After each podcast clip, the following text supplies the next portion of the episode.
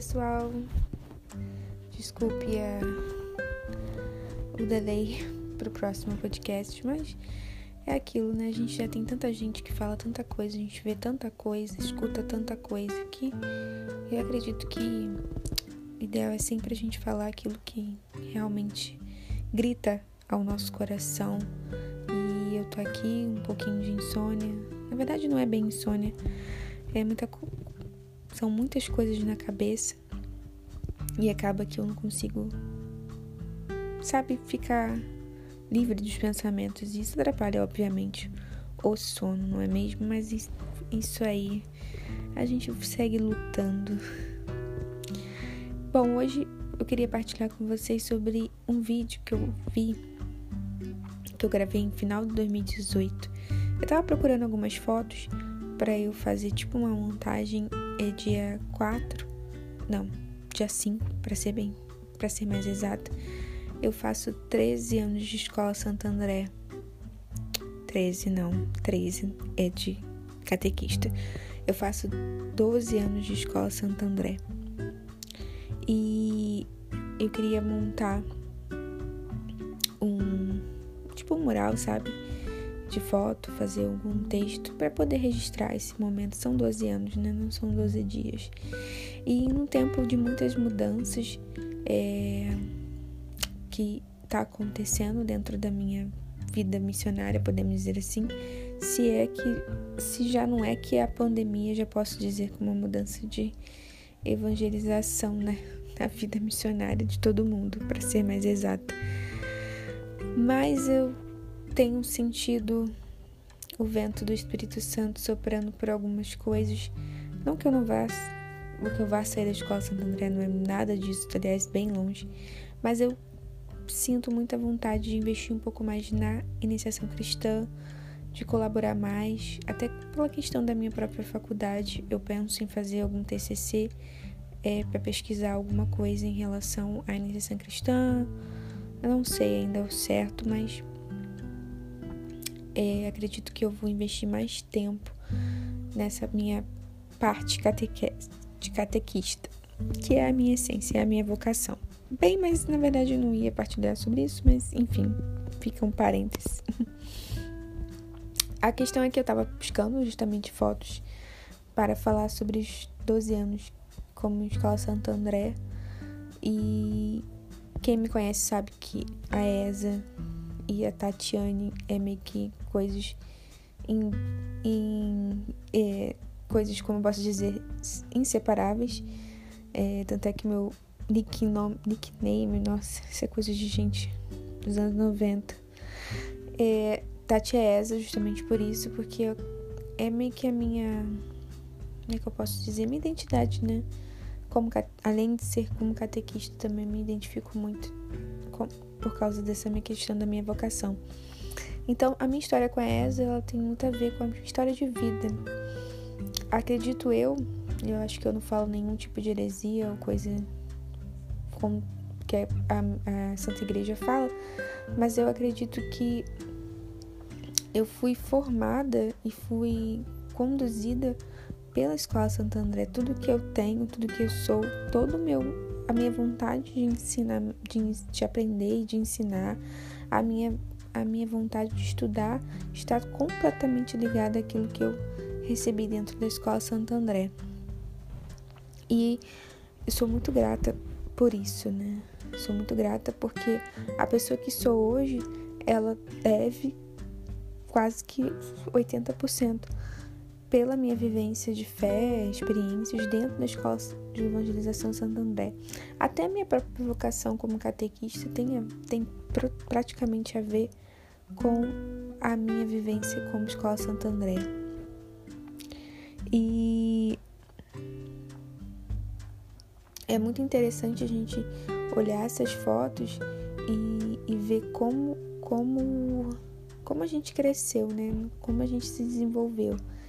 E aí eu tava olhando essas fotos para ver para ver para montar, né, alguma coisa, algum tipo de publicação no Instagram e tudo mais. Escrever um texto bacana tudo mais. Eu gosto de escrever, tenho dificuldades, confesso, mas eu gosto de escrever, assim como eu gosto de falar. Bom, a questão é que eu achei um vídeo meu, isso tudo para falar isso, né? Cinco minutos praticamente de podcast. É, eu achei um vídeo que eu gravei no final de 2018 sobre as minhas metas para 2019. E eu falei umas 13 metas, para ser bem exato. Eu nem me recordava que eu tinha gravado isso. Na verdade, eu nem sei por que, que eu gravei aquele vídeo. É uma coisa assim muito engraçada. Eu tava trabalhando, era uma sexta-feira, acho que véspera de. Era dia 21. Eu não sei porque tava tão. Ah, era dia 21. Então as pessoas estavam em ritmo, acho que era sexta-feira, se não me engano. As pessoas estavam em ritmo já de Natal, então tinha quase ligação no trabalho. Eu acabei resolvendo é, gravar um vídeo sobre as minhas metas. E das 13 metas que eu coloquei para mim, eu gravei, eu, para ser bem sincera, eu só posso dizer que em 2019 eu fiz duas.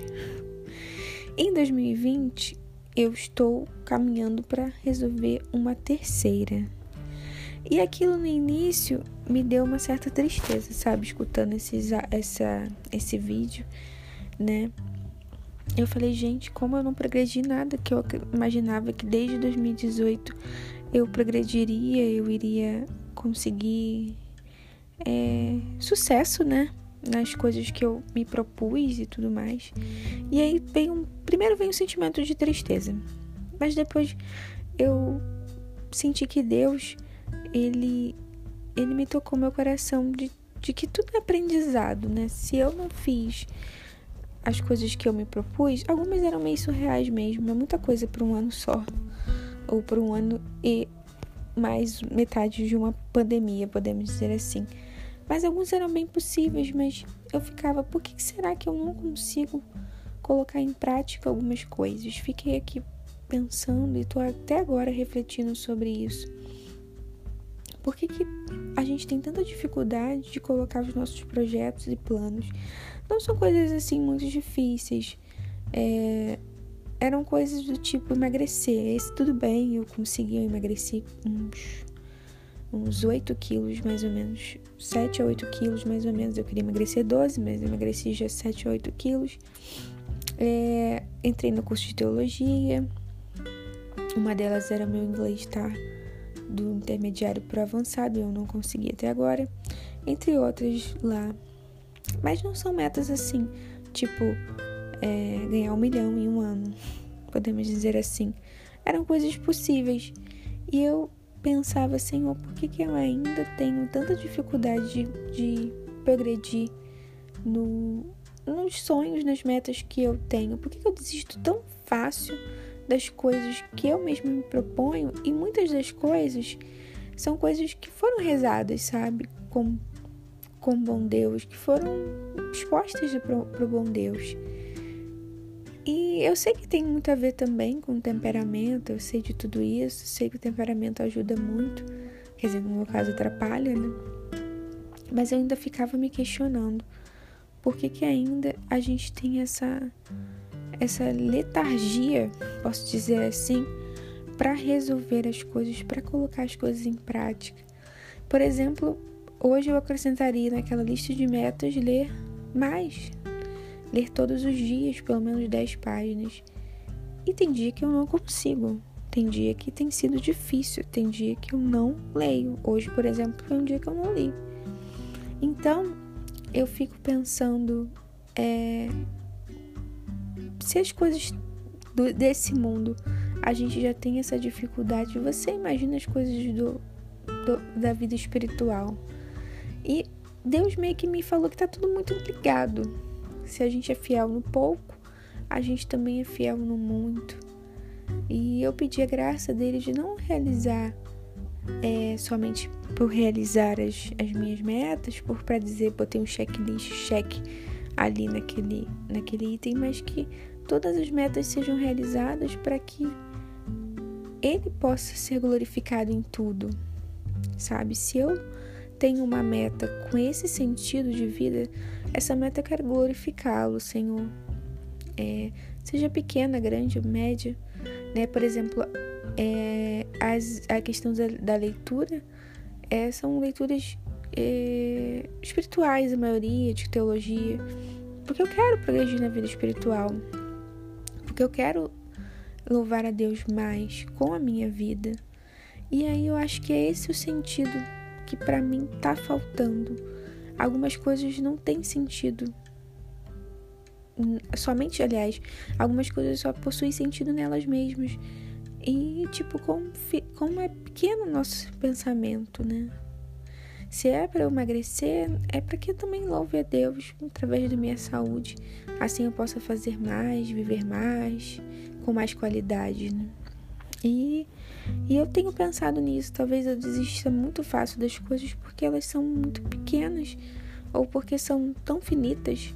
Mas quando a gente projeta essas coisas no, no sumo bem, no próprio Deus, isso se torna muito mais profundo, muito mais é, concreto. Faz sentido realizar essas tarefas, faz sentido realizar esses sonhos, esses projetos. Então, não sei se você tem também essa sensação de que você não está progredindo na vida, sabe? Então, eu te convido a você refletir sobre que tipo de meta, que tipo de coisa você tem é, perseguido na sua vida. Eu vi um vídeo de um menininho, o filho do Tiba e da Deia, não sei se vocês conhecem, ex-missionários da Canção Nova e tudo mais. E alguém perguntou pro Tiba qual o sentido da vida e ele falou: Ah, conhecer a Deus, amar a Deus e assim poder voltar para Ele. Então, o sentido da nossa vida tem que ser esse exatamente. Né? Em tudo a gente tem que buscar o, o sumo bem, o próprio Deus. Em todas as atividades, elas não podem ter fim em nós mesmos. Elas precisam ser coisas que vão nos levar ou levar o outro ao encontro com Deus. E às vezes a gente não para para pensar, né? Como isso? Ah, mas isso é tão, tão pequeno. É, não, mas colocando em Deus, projetando isso com Deus, se torna muito grande. E é isso. Então eu fiquei, estou aqui refletindo esta hora da noite sobre isso. No início eu fiquei triste, mas depois eu percebi que Deus, para Deus nada é em vão, nada desperdício. Deus nunca desperdiça nada, nem nos nossos dias, nossos sonhos, nossos projetos, mas que a gente possa persegui-los com um olhar sempre voltado para o alto, né? Versus alto, porque essa vida aqui tem um fim, queridos. Então, sigamos firmes, com os pés firmes nessa terra, mas com o olhar para o céu. É isso aí. Uma santa noite a todos.